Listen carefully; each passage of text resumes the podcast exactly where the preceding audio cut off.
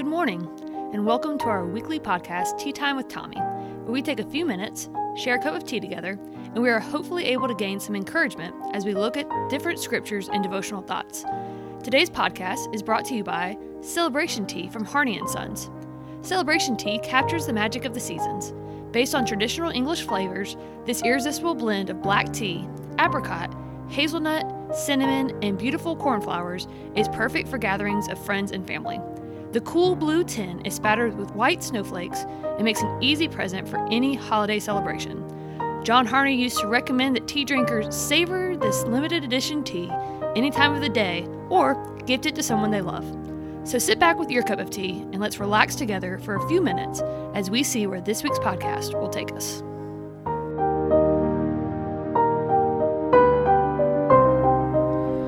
Hello. Teacup welcome again this week. I pray that you're braving the cooler temperatures with your warm clothes and warm beverages. Of course, uh, if any of you know me at all, you know that I'm loving the cool, and I've still got my short sleeve shirts on. But I hope that you're able to enjoy these few minutes that we spend together today or whenever you're able to listen this week with something nice and warm to drink as we continue to walk through the Book of Ruth.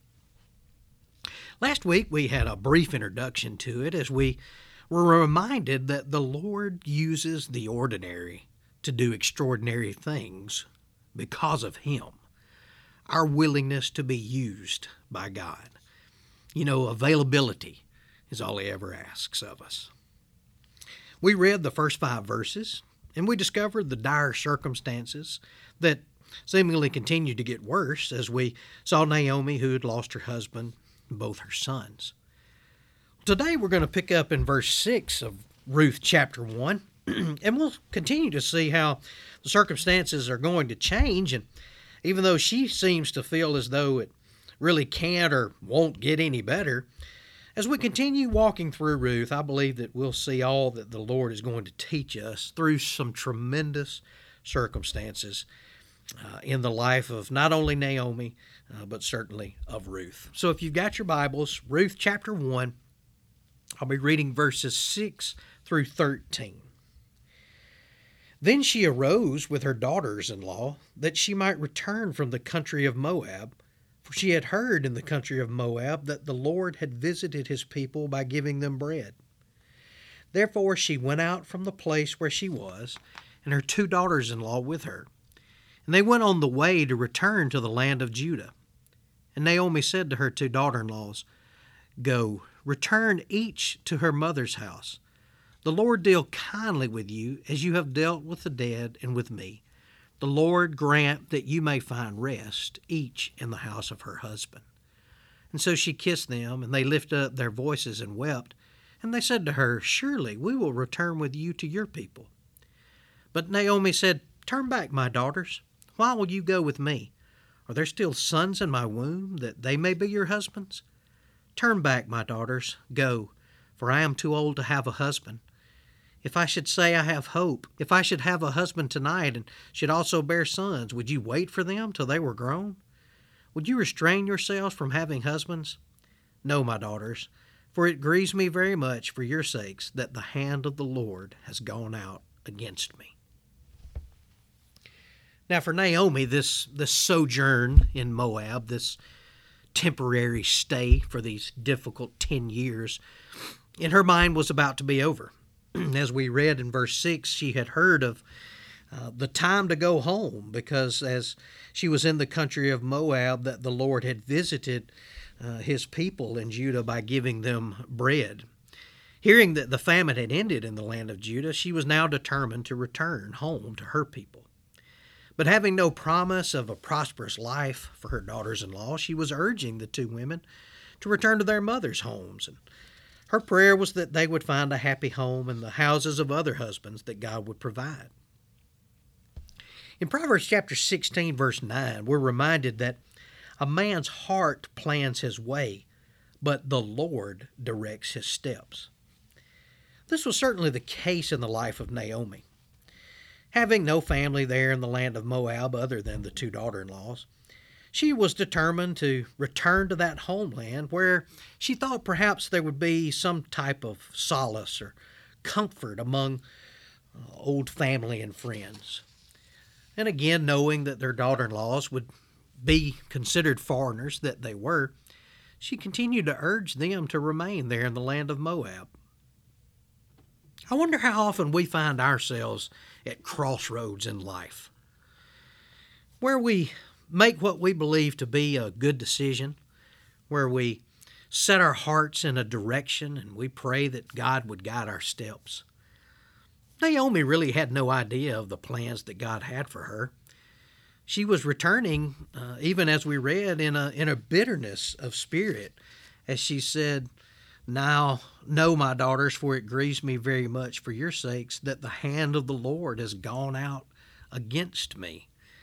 In that bitter spirit, she she couldn't possibly imagine all the blessings that were awaiting her in the land of Judah. Today, as we look for encouragement in the midst of whatever the life's circumstances are dictating to us, I believe we can look at Naomi and know that there are probably times where we felt like her. Nothing had really worked out. These ten long years of sojourn there in Moab certainly didn't turn out the way that she had thought they would. She felt alone, even though the daughter-in-laws were there, but if she had taken them back with her, they were going to be outcast of being Gentiles. She felt old. She felt bitter. She used those words. And she had just decided, I'm just going to go and live out the rest of my life.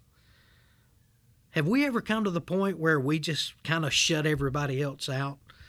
Maybe decided to go pout a little bit, maybe even wallow in the misery and just accept that this is how it's going to be? I know you've heard this saying, hindsight is always twenty twenty. Interestingly enough, that does seem to be true. When we look back on our lives, certainly we're going to see both good and bad decisions that we've made. The question is, is it possible for us as believers to so mess up our lives that it's impossible for God to continue to bless? Certainly, the answer to that is a resounding no.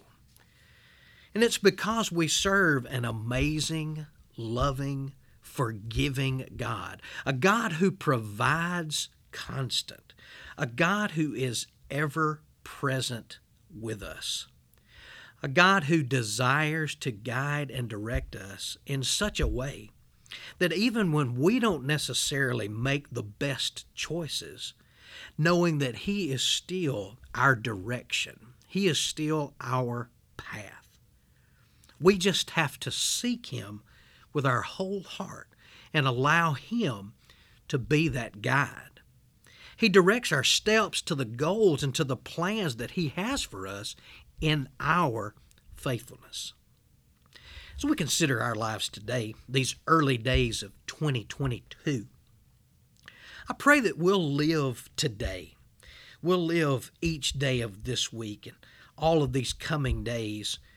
We'll desire to live not for ourselves, not for our circumstances, but for the honor and glory of God and His plan for us.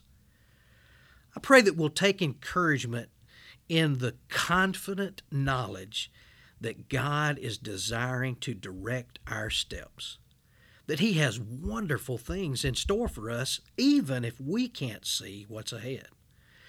Too often, it's a good thing that we can't see what's ahead, because we might see what's coming and say, nope, don't want to go that direction. So for us, the future being uncertain is okay, because it's never uncertain to God. My prayer is that we'll continue to seek His guidance through our study of His Word, through our time in prayer, through our time in praise and worship to Him in this new year of twenty twenty-two, knowing that His plans are certain. Again, in Proverbs nineteen, verse twenty-one, there are many plans in a man's heart, nevertheless, the Lord's counsel that will stand. By God's grace, following His counsel, knowing the truth of His Word and His faithfulness, May we be resting in that confidence of His guiding and directing our steps. Naomi truly had a difficult time, a difficult sojourn. But as we will continue to see through studying the book of Ruth, God had so many rich blessings in store for her. Be encouraged today, my friends, because that's exactly what God has in store for you. Thank you so much for joining us on this week's podcast. How encouraging of a reminder that we can trust our unknown future to our known God. We look forward to spending time with you next week, but until then, may your cup overflow with His blessings.